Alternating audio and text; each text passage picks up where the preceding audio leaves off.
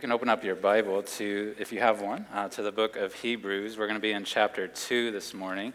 Uh, we're going to start at verse 5 here in just a few minutes.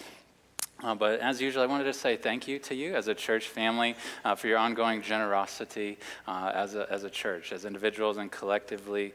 Uh, continue to be very encouraged by the ways that, that you give, whether you have much or little, the ways that you give from what the Lord has given to you to seek to further his mission uh, here in Winona Lake and Warsaw and even uh, around the world. And I'd like trying to give a little taste or sample of what good is coming from that when I can each week. And, and one thing is very obvious and just in the very near year past that happened this weekend was we got to host our first ever bilingual event, at least to my knowledge, our first bilingual event uh, Friday night and yesterday morning, even into the afternoon.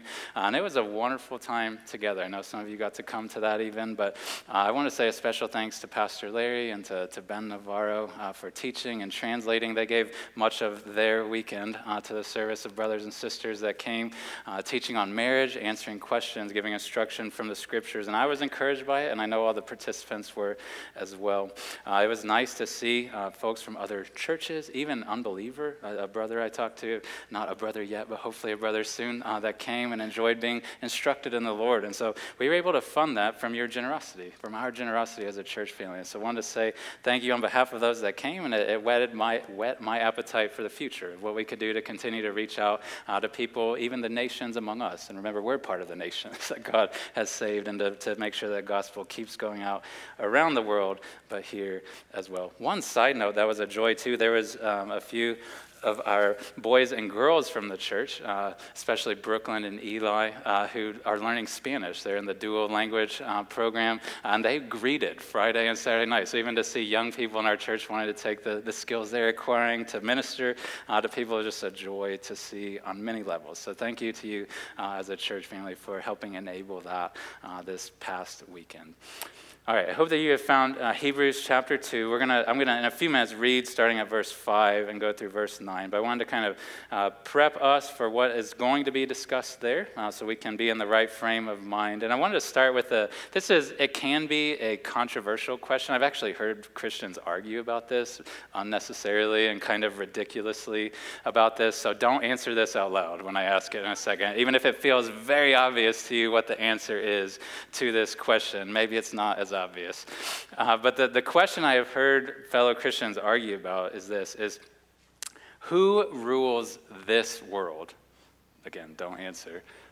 Who rules this world? Uh, you may have a, an answer that just instantly comes to your mind. Think, how could anybody think anything other than this? Uh, I actually think there's three answers that could be valid, uh, that, that ways we could answer this question with le- legitimacy, as long as we're saying them in the right way. Uh, and hopefully, if you had an answer, it's one of these three. Uh, but the, the first one that many of our minds and hearts probably go to is we think, who rules this world? would be that we say, Jesus rules this world. Uh, that we've even been seeing in Hebrews, and we're going to see again today that Everything is under his feet. The, the whole universe is under his feet. He rules over all things. So if you answered Jesus, I would say you are not wrong. I, I think that is correct, that he is the ruler of this world. Um, but another answer you may give, and this is the two sides that I've heard argue this typically, is there's folks who will also answer, and they'll say, if I'm thinking who is the ruler of this world, it's Satan. And that may surprise some, but Jesus himself, you read through the Gospel of John, especially as he got closer to his death, he used the title, the ruler of this world to refer to Satan. That's not me saying that. It was Jesus saying that. Granted, he was saying he's going to be cast down. He's going to be brought down as the ruler of this world. But Satan is spoken of as being very active, and us even as sinful people being born under his rule, uh, as, as people who come into this fallen world. So you could answer Satan. The third answer that you may not think of, but I, I think today's text and the one that follows next Sunday are going to, to bend us in this direction as a possible answer as well when we think of who rules this world world would be to say, we do. That is, human beings do. Uh, that, that we, in all the creation of God, amongst everything, every being that He created, He gave human beings a unique responsibility on this planet, in this world, to rule it, to govern it. And we're going to see that a little bit this morning. And so, as we think about who is the ruler of this world, there may be some controversy, there may be some disagreement or nuance to those things. But what this text today is going to answer, a question it's going to answer is a very similar one, but a little nuanced and different. It's going to be who rules the world to come? Like, who rules the new world that has already started and that is, is coming? It's going to be established by God. Who rules that world? Who rules the world to come? And it's, it's important for us to know this, right? Because if we long, the scriptures speak again and again about God establishing a new creation. There's going to be a new heaven and a new earth that He's going to establish, that He's already establishing. If we want to be part of that, if we want to be, in a sense, transferred from this world upon death and brought into that world, if we want to be part of the world to come, would it not be important for us to know who rules that world? And how does that person tell us how we can gain entrance into it, how we can become part of that world? That would be wise of us, right? If that's a desire of our heart to be in that world, to think who rules it, how can we be part of it? And so this text today is going to help us answer that question of who rules the world to come. And there is nothing that could be more at stake than the answer uh, to that question. So if you've not been with us the last couple weeks, we typically we just start at the beginning of the book of a Bible or a book of the Bible and we work our way through it. So we've been doing that the last few weeks. So we've gone through Hebrews 1 and the start of chapter 2. What the author of this book or this letter, it's kind of like a sermon, like a written sermon. What he's been doing to start has been trying to show the superiority of Jesus over angels. And he's done that in all sorts of different ways. Already he's going to continue to do it today. Uh, we've heard of ways he's superior, that he has a superior name right? He's the Son of God. Angels are never called that. We've, we've heard how he has a greater commission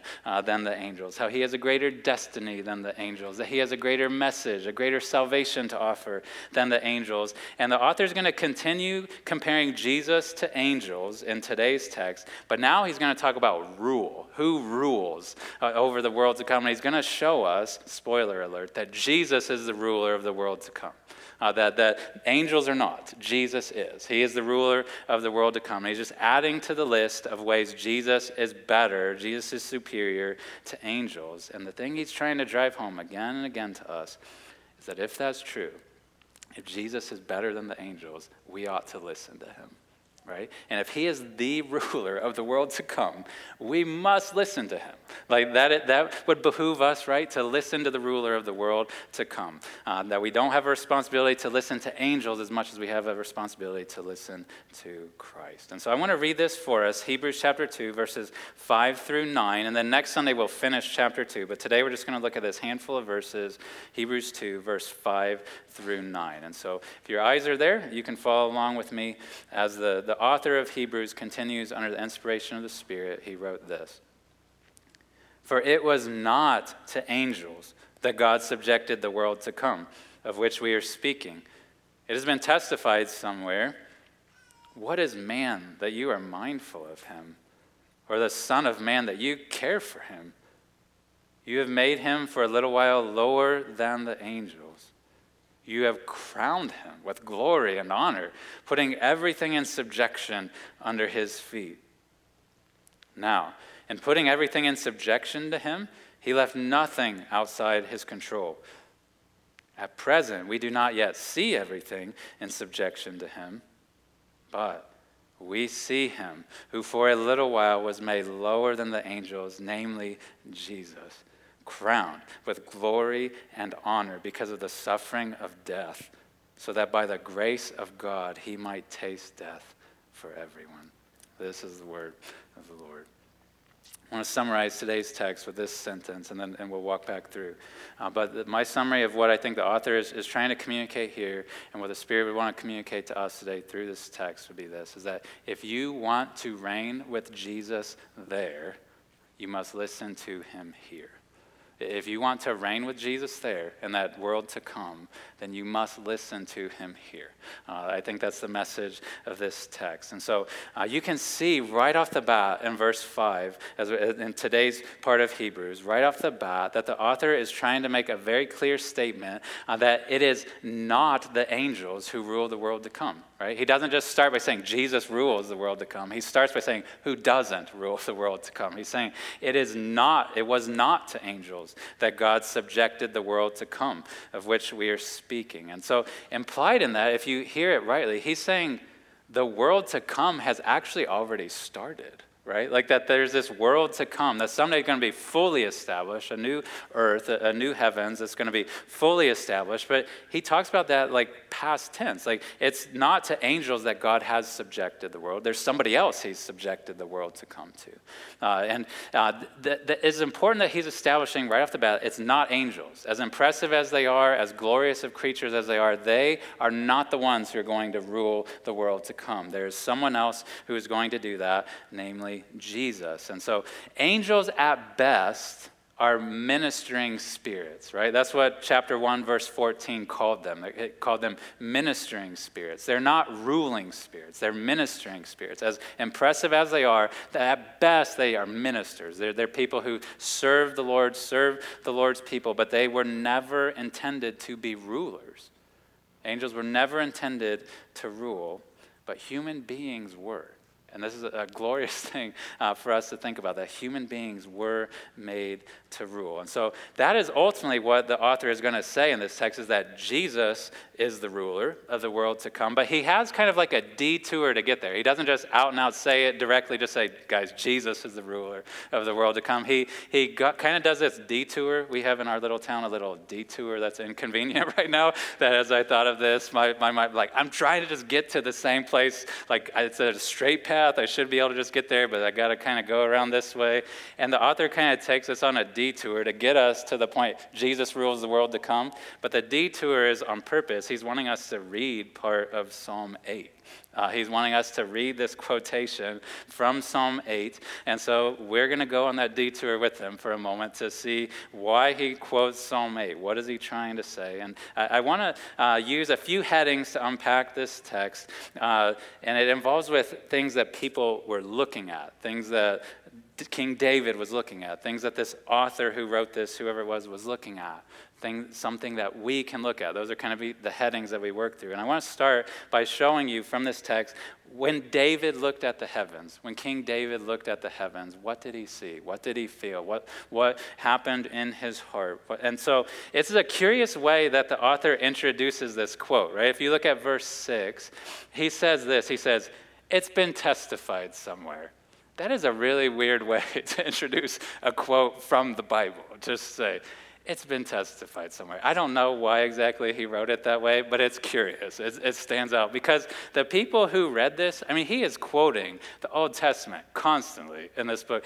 And this text he's citing would have been one of the more famous parts of the scriptures, of the Old Testament. They would have known, when the, I could see them kind of smiling when they heard it's been testified. Somebody like, oh, I know where that was testified. Like, I don't know that they would have called it Psalm 8, but they would have known uh, what this psalm was. They would have known the context of these verses uh, that some of you even know. That these verses that he quotes from Psalm 8. When you go back and read Psalm 8, what prompted those words, these words that are kind of set off here in this text, what prompted that originally in King David? If you go back and read Psalm 8, the verse right before this, he had said this. It's like he's looking up at the night sky because he said, When I look at your heavens, the work of your fingers, the moon and the stars which you have set in place, then he says, What is man that you are mindful of him? Or the Son of Man that you care for him? And so, this quotation, I think the hearers would have known it, was the words of David when he would look up at the night sky, when he would look up and see these points of light. And we know way more about these stars than he did. But he had enough uh, knowledge in his heart and, and just felt this existentially inside of him. When he would look up at the heavens, he was just awestruck there, there was wonder that, that happened in his heart. This, he, he started to realize how big the world, the big the universe is, and how small he was, even as the king of Israel, how insignificant in comparison he is. And his quotation here, these words, I don't know if you've felt things like this before. We don't often just pause in our world and look up at the night sky. But if you ever do, you've probably had some thoughts like this. Like, when I look at the heavens, what is man? What are humans like us that you are mindful of us, right? Like, God has created this vast universe and he's mindful of me like he's a he knows that i'm here like he, he's he's attentive to me uh, so he's first awestruck that god is mindful of us as human beings that he's even aware that we're here and then it's like this progression of, of awe and wonder because it's not just that he's impressed that god is mindful of us But there's like a deeper step where he says, What is the Son of Man that you care for him? It's not even just that God knows we're here in just some corner of the universe and he knows we're here doing our thing. He, David is in awe that God not just is mindful of us, but that he cares for us. That, that he has a heart for us as creatures that he has made even in spite of our smallness and our limits. So he's, he's awestruck that God's mindful of us and that he cares for us. But then I think what blows David's mind even more, and it's going to get toward the subject of rule is the most surprising thing is that God has crowned us with glory and honor and that God has put everything in subjection under our feet, right? He, he's using singular pronouns there, but he's talking about human beings, that, that God has crowned us with glory and honor. God has put everything in subjection under our feet as human beings. Uh, and David is, is dumbfounded uh, by this, particularly because he knows there's beings God has made who, in a lot of ways, are more impressive than us, namely angels. Uh, that, that, that, he says, God, in verse 7, you've made us lower than the angels. There's limits we have, there's weakness we have, there's smallness we have that angels don't. Yet when it comes to who God gives rule to, it's not the angels. It's us. It's human beings that God has given rule of this earth to, rule of this world to. Angels, in many ways, are more impressive than us, but they were not made. And David is saying that here in Psalm 8. Angels were not made to rule. They were made to minister. They were not made to rule, but human beings were. Like human beings were made to rule. If you look back in the very, very beginning of the Bible, uh, back in the very first chapter, Genesis 1, when God created the first man and woman, Adam and Eve, uh, some of you are familiar with this, but in Genesis 1, verse 28, there's this glorious statement where God says, or it says that God blessed them and God said to them, This is the command He gives be fruitful and multiply and fill the earth and subdue it. And then he says this, and have dominion. That's like rule language, like royal language. Have dominion over the fish of the sea and over the birds of the heavens and over every living thing that moves on the earth. That is what God, that's the command God gave to them, is to rule. It's to spread out over this earth and rule over it. The fish, the birds, every living thing. Like we were to rule over this world that God gave us. That was what He made us to do at least in part, was to rule this world, to selflessly, lovingly use our lives to care for the world God had made and care for the people in it. That is what God made us to do, was to rule the earth. And I, I want you just to think of that for a moment because I, I want you to recognize you are all human beings who are hearing uh, this. Uh, recognize the glory and the responsibility of being a human being. I, don't, I think that is lost on us a lot of times. We, we don't pause and think about how significant it is that we are humans, not horses. That we are men and women. We're not like insects or we're not little atoms. We are people. We are human beings. And God has given us a, resp- a royal responsibility. He's given us a responsibility to rule over this earth, to rule over the things that He created. He made us to do that. And we, we don't think about that. We are so content with just thinking of ourselves as uh, just a fill in the blank of whatever role we have in life. I'm a student, I'm a neighbor, I'm an employee, I'm a teacher, I'm a spouse, I'm a church member, I'm a, I'm a whatever. We, we tend to think of ourselves as these smaller things that we are, and we miss totally that. I was thinking of this like, we are the royal family of the universe right? Like, like there's only certain beings that are to rule in this universe, and it is us. Like God made us, He made you, He made me to be rulers of this world, to, to take care of it and tend to it. We are, and don't let this puff up pride in you, but we are glorious creatures. We are, and we don't think about that. We, we just think so little of ourselves. We don't think about the nobility, the dignity, the significance that we carry within us just by the fact of being a human being. And I, I, want this text to impress that upon you. I think Psalm 8 should impress that upon you. To be more impressed with God, but to not be unimpressed with human beings. To know we were made in a special way to rule over this earth. And so that's the detour that the, the author takes us on as to see in Psalm 8. Human beings were made to rule. Angels were not made to rule. Human beings were. Even though we're lower than the angels, we were made to rule all things that God had created. But we don't feel that. We don't, we don't feel like rulers. We don't feel like royalty. We feel often insignificant, valueless, aimless. And I think a large part of why is because we stink so bad at ruling. like we are terrible at it. We are not good rulers. And when you're a bad ruler, you don't often think like, find joy in being a ruler because you know you're bad at it, right? And so the second section I want to impress upon you, and it's going to be in verse 8, like after he's quoted Psalm 8, is I want you to see what, what happens when the author looked at the world. So when David looked at the heavens, he had this, this glory impressed upon him that we were made to rule. But then what the author does is he kind of takes his gaze, takes our gaze back down to this world, and he wants us to look at it and squarely face reality. Uh, that, that this is not this world is not how it was made to be like we, we don't rule how we were supposed to rule right because he affirms uh, in verse 8 he the author whoever it is is affirming the reality of what david said back in Psalm 8, right? He, he's saying, now in putting everything in subjection to him, he left nothing outside his control. There's a lot of pronouns in there, and he and him, and who are these things. Verse 8, I will acknowledge these him and, and he, uh, his, these types of things. I think you could interpret these two ways. Like, I think you could interpret what he's saying here as referring to Jesus specifically, or I think you could interpret them as talking about human beings generally. Uh, I think either of those are valid ways, or maybe he meant to communicate both of them. Uh, that everything's in subjection to him. Is that to Jesus or is that to us? Uh, that he has left nothing outside of his control. Is that to Jesus or is that to us? I would think, as I more I thought about this week, I would tend to lean to saying that here in verse 8, he's still talking about human beings in general. Uh, that he's still talking about men and women in general, even though he's still using that singular word. But he's affirming that what David said is true, yet that God has put everything in subjection to us. Like, he has still kept us with the responsibility to rule. Like, we have that responsibility in this world. There is, and there is nothing outside of our control. Like, we were the ones, we were the pinnacle of his creation that was given the responsibility to rule in this world. That is still true of us, that we are supposed to be ruling this world.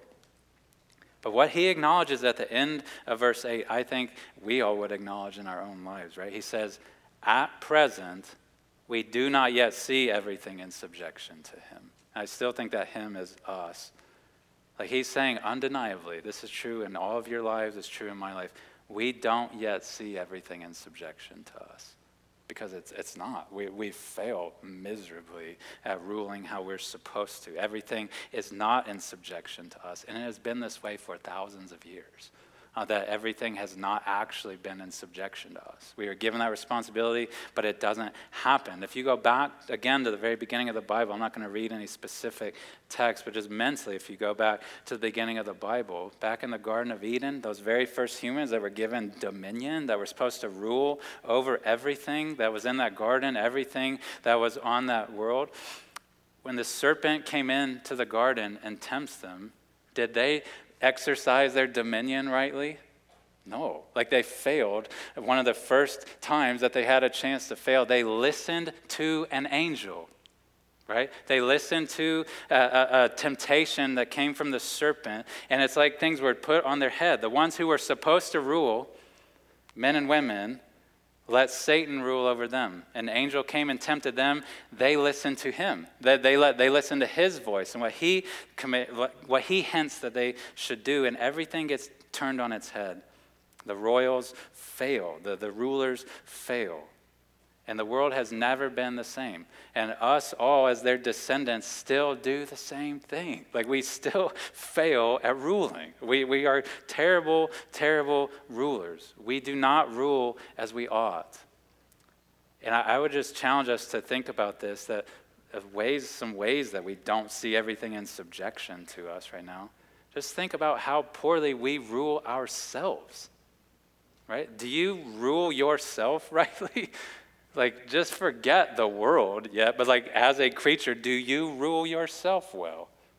I, I think all of us, if we're honest, would say no. We don't even rule ourselves rightly, let alone the world. Uh, Pastor Ray Ortlund said this, and you could broaden this beyond just males, but he was writing to men when he wrote this. He said, We men born to be kings aren't even in command of ourselves. Uh, that, that was convicting for me to hear that. We're made to rule the world, and we don't even rule our own heart. Well. Like we're made to rule the universe. We don't even rule our own instincts, our own intuitions, our own minds. We don't even rule ourselves well. But even if we did, even if you think outside of your own mind and heart, you start thinking outwardly a bit. Do we rule well in our relationships? Do we rule well in our friendships? Do we rule well in our families if God's given us a family? Do I, do I exercise responsibility well in those spheres? Like, do I care for people? Do I lay my life down for them? Do I operate in wisdom and, and patience and, and graciousness towards people? Or, or do I fail them? Do I let them down? Do I even mistreat them sometimes? So we don't even rule our, our friendships and relationships rightly. Then, if you keep getting at bigger and bigger levels, we don't govern, we don't rule our communities rightly. Many of our communities are just a mess. Like, we, we don't care for people rightly. We mistreat people. We take advantage of people. We look past people. We, we fail people in our communities. Everything is not subject to us, it's supposed to be. We've been given that responsibility, but we don't exercise that rule rightly. And, and we experience in our life this, don't we? This everything not being in, being subject to us. In your own lives right now, it's part of what was motivating even how I prayed a, a bit ago. In your own life right now, I mean, how many ways are you experiencing this lack of subjection to us? That you're experiencing in your life chaos or conflict with other people, or you are facing disease. There, there's a lack of control even over your own body and health.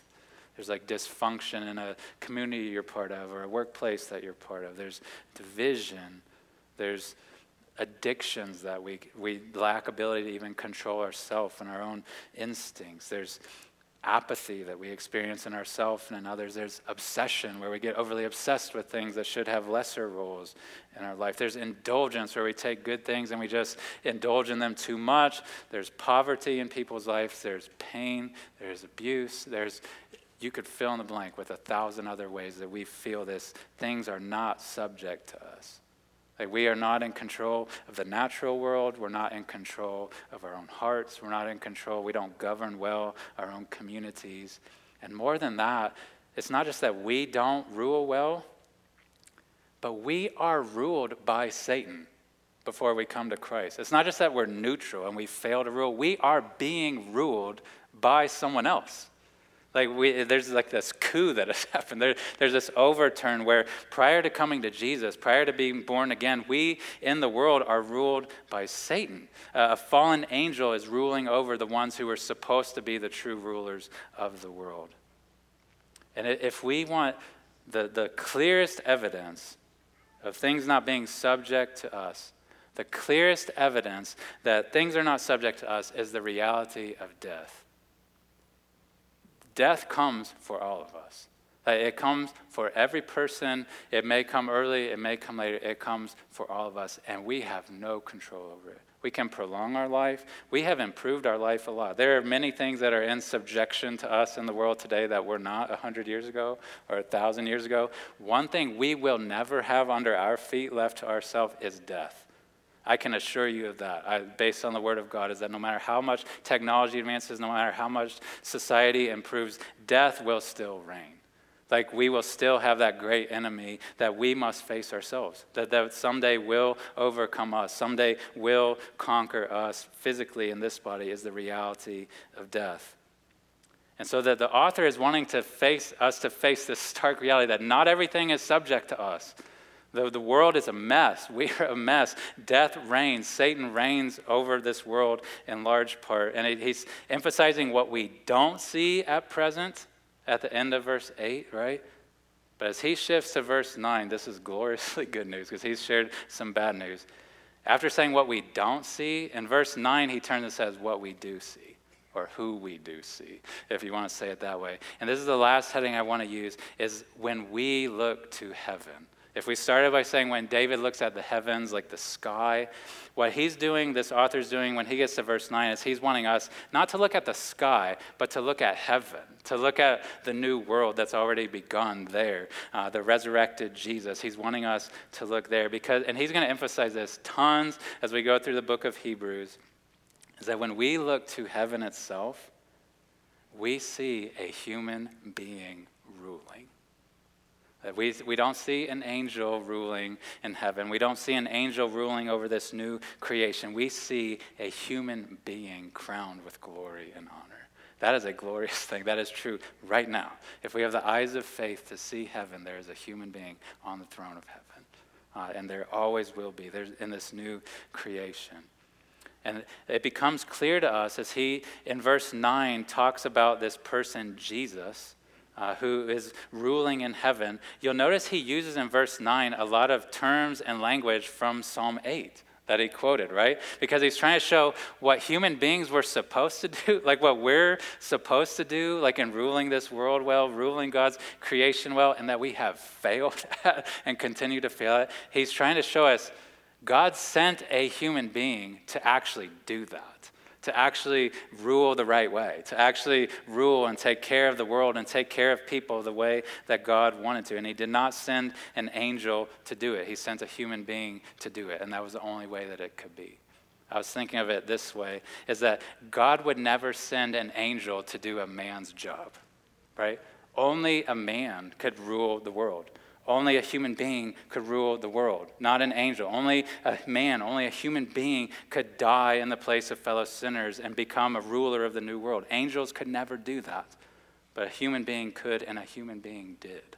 And that's what he's trying to teach us in verse 9. So I'll just read it again for us. He says, When uh, we see him, so what we do see, we see him who for a little while was made lower than the angels. So hear that Psalm 8 language namely Jesus crowned with glory and honor because of the suffering of death, so that by the grace of God he might taste death for everyone. This is gloriously good news. This is just in a couple words, a, a, short sentence is encapsulating the story of Jesus and, and who he is, what he's done for us, right? Because he says that God made him for a little while lower than the angels. That's talking about how God the Son, the creator of all things, the creator of angels, uh, how he became a human being. Human beings are lower than the angels in many ways. And, and the author is saying Jesus became that. He joined us in that, this lowering lowering of himself, this humiliating of himself in some ways to become a human being. He lowered himself by becoming a man.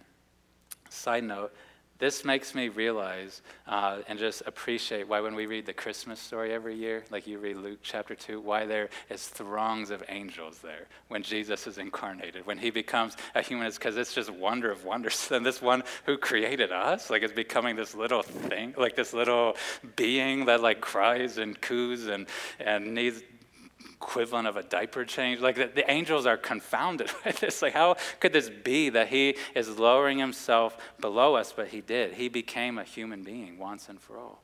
He lowered himself, being lower than the angels. And then Jesus, as a human, actually lived out Psalm 8, what, it was, what we were supposed to be. Like he ruled rightly over himself, right? He interacted with people rightly. He measured things rightly. He used wisdom. He, he never sinned against people. He never lashed out people. He, all the resources God gave him, he used them wisely to love people. He, he taught true things. He never gave in to temptation. He ruled over the world rightly. Like he did not deserve death. He, he even demonstrated power over nature, right? Like everything really was subject to him. Like he could calm storms, he could raise dead people. Everything was in his control. Even as a human being, he ruled the right way. But ultimately, this, this verse continues, verse 9. It says that now we see him crowned with glory and honor because of the suffering of death. And that phrase is reminding us of the cross, that, this one who lowered himself below the angels, even though he ruled rightly, even though he deserved reward, he deserved blessing, he deserved favor from God the Father, this text says that he tasted death for us. Like he took our horrible rule, our, our ways that we rule terribly, that we rebel against God, that we seek to be our own rulers. We've rejected God. We deserve suffering and judgment. Jesus deserved honor and glory.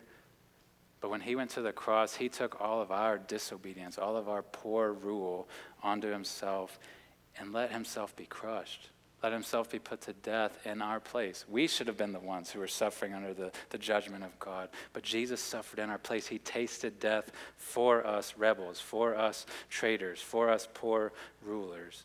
And when it says that he tasted death, for everyone. Don't think of that as like a little like sample. Like he just kind of took like a little taste test of it to kind of see what it's like and then to tell us like, oh, it's not that bad, everybody. Like death isn't that bad. When it says he tasted death, it's like he took it all down. Like he swallowed it. Like he sometimes it talks about the wrath of God like a cup that he would drink. He drank all of that. Like the one who had ruled rightly took all of this judgment that should come on the people who ruled poorly. He took it all upon himself, suffered all the wrath of God for our sin. And just think about the glory of that. The one who had created the world, the one who ruled over the world, he became a human being, and then he suffered for us. That was the pinnacle of him showing right rule right? Is that as he looked out at fellow human beings who had abandoned God, who had rejected God, Jesus didn't look at us and in his rule say, Well, forget you all. Like, I, I don't care about you. He laid his life down for us. That is what a good ruler does, is to say, I will suffer for my people. Like, even though they don't deserve it, I will lay my life down for them. That is what Jesus did. His death was not something that showed like he's weaker than angels or that he's less than angels. His death showed his greatness. Like his death was the pinnacle of his rule. It was the way that he showed. Uh, he was literally given a crown of thorns that I think God had be done on purpose, right? It was a real crown because that was his crowning moment. And the world may look at it as like it just showed the nothingness of Jesus, the unimpressiveness of Jesus.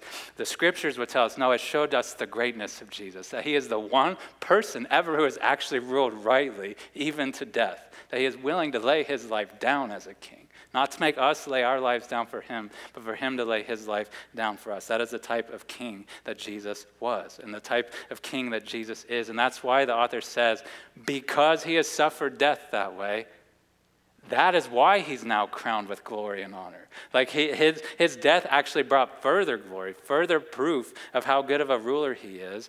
And he was laid in the tomb that Friday after death. But God the Father, having seen the way that this son of his actually ruled, and even seeing the way that he died, the way that he laid his life down for his people, God the Father raised him back up as the firstborn in this new world and this world to come. It's like that Sunday morning, God started a new creation by raising this man, his son Jesus, back from the dead, and he has now crowned him with glory and honor. We were supposed to have that, and in some ways we do have that kind of right now. But Jesus has glory and honor that infinitely surpass ours presently. He rules over everything. Like he is establishing a new earth where he will rule forever, where there will be no death, there will be no suffering, there will be no dysfunction. But in his humiliation at the cross, he was not shown to be inferior to angels, he was shown to be infinitely superior to angels. And so when these readers of Hebrews, when they were being tempted to just listen to the message of angels, go back to the law, listen to what God told them, what this author is wanting to impress upon them, and what I would want to impress upon us is the only person who can rescue you from death is Jesus not angels. There is no message, there is no person other than the message of Jesus and the person of Jesus that can rescue you from death, that can bring you into that world to come. There are messages that can maybe help you live life better here and kind of polish up your life here, maybe refine a little bit of how you rule here. There is no one other than Christ who can deliver you through death, who can deliver you past death, can raise you up to eternal life. Jesus and only Jesus can do that because he's the only one who has ruled rightly, and he rules now. And so it's vital for us to think if He's the one who rules that world, God has already started this world to come, and Jesus is the ruler of it, it is wise. I'm going to come back to where we started. It's wise for us to think how do I become part of that world? Like, how, how do I get to enter into that world and be part of reigning with Jesus? And we should listen to how Christ tells us, right? If he's the ruler of it, he's the governor of it, the king of it, he tells us how to enter it. And he has told us clearly again and again that the way to enter into his world, the way to enter into to reigning with him in the new earth and in the, in the new creation, is not by becoming a better ruler. It's not like you just need to like become a little better ruler and become a little better better ruler and, and rule a little bit better here and there and kind of refine these parts of your life. And once you re- uh, achieve a certain level of quality rule, now you can be part of this new creation. Now you've met the threshold. No, like he says again and again, the way you become part of this world to come is by turning from your sins and trusting in me. It's not by just making yourself better. It's by trusting that I already suffered your judgment. I laid down my life for you. You don't need to do anything. You can't do anything to impress me. You can't do anything to gain entrance into this kingdom other than to fall down and say, Thank you for dying for me. Please forgive me. And if we do that, that is the entr- that's the way we enter into his kingdom. That's the way we enter into this new world. It's not by merit. It's not by becoming better. It's by becoming uh, humble and repentant and laying our merits down. Like saying, Jesus, you have done this. Help me. In, bring me into your kingdom. I cannot do it myself. And that is who Jesus receives. I would point out to you in verse 9 the word grace. The author says that by the grace of God, he might taste death for everyone. God's grace to us is that we can't earn entrance into this new kingdom. We can't suffer and die and then be raised ourselves uh, because we were good rulers, because we're terrible rulers. But we have one who has laid down his life for us and who's now been crowned. And he tells us just lay your good works down, turn from your efforts to impress me. Like, confess your sin to me. I am glad to receive you. I've already suffered, I've already uh, done everything necessary to bring you in. So we can enter into that world if we are repentant, if we are trusting of Christ. But the glorious thing that I want to end on is by telling you not only that we get to be part of that world, but we get to be rulers with Jesus in that world. I don't know if you think about this much. In the new earth, in the new world, those who are Christ's people get to rule with him. Not as if we're equals with him, but we get to rule with him. In 2 Timothy chapter 2, verse 11 through 12, uh, the, the Apostle Paul said this, and I'll just let this largely speak for itself. He said, If we have died with him, we also live with him. And if we endure, we will also reign with him. That is glorious to think about. That we who have failed in our rule, God hasn't just permanently revoked our responsibility to rule and say, well, we tried that once, guys, and you get no other, no other opportunity. We are still made to rule. We are still made to rule over the creation of God. And someday we will get that opportunity to do that again if we're united with Jesus. That there will be this new earth where we will get to rule rightly, how we were supposed to, how we're supposed to now. So if you want to reign with Jesus there, I would say listen to him here. Uh, take him at his word, that the way to enter into his world is by repentance and faith, and, and he will bring you in. Tomorrow, is, the world will be watching. I know many of you may be watching too. Uh, the funeral of Queen Elizabeth in England. Uh, she is going to be laid to rest, I believe, tomorrow. And she had a long rule. Uh, she ruled for 70 years, which is almost unheard of uh, in our world today. And I, I, was talking with a British friend of mine the last week or two uh, since her passing, and I was really moved to hear him discuss her faith in Christ uh, and the way that even in the later years of her life, she was becoming increasingly vocal about that. That even as the Queen of England, maybe the most recognized woman in the world, uh, she knew that she needed a Savior and that she had a Savior uh, who, who, rules over a world and a kingdom that is far greater than hers. And uh, I, w- I was uh, made known of this that there was a book written a couple years ago, uh, I think when she turned 90 even. Uh, and I think it's the only book, if I heard right, that she ever wrote the foreword of. She wouldn't write a lot of things, but she wrote the foreword of this book. And it, w- it was a book, I just want to share the title of it with you because it's a, a wonderful title. The book was called, the, it was about her, and it was called The Servant Queen and the King She Serves. I love that. Like the, the servant queen and the king she serves. And I just thought that was a beautiful, beautiful picture that she really is and was a royal, right, in, in our world. She had rule uh, over a kingdom. But she knew that there was a greater royal that she must answer to, that she must serve. So this lowercase r royal, serving a capital R royal of Jesus. And I just thought, what a beautiful way to say what should be true of all of us that we are royals, whether we acknowledge it or not. We are princes and, and princesses. We are future kings and queens. That's what we were made to be and do, and someday will. But there is a greater royal who has gained us the ability to do that, the, the person Jesus Christ. And so may we be servant queens and kings who have a king that we serve. Amen. I'm going to invite you to stand. I'm going to pray for us. We're going to sing one last song, and I'll leave you with the word of benediction.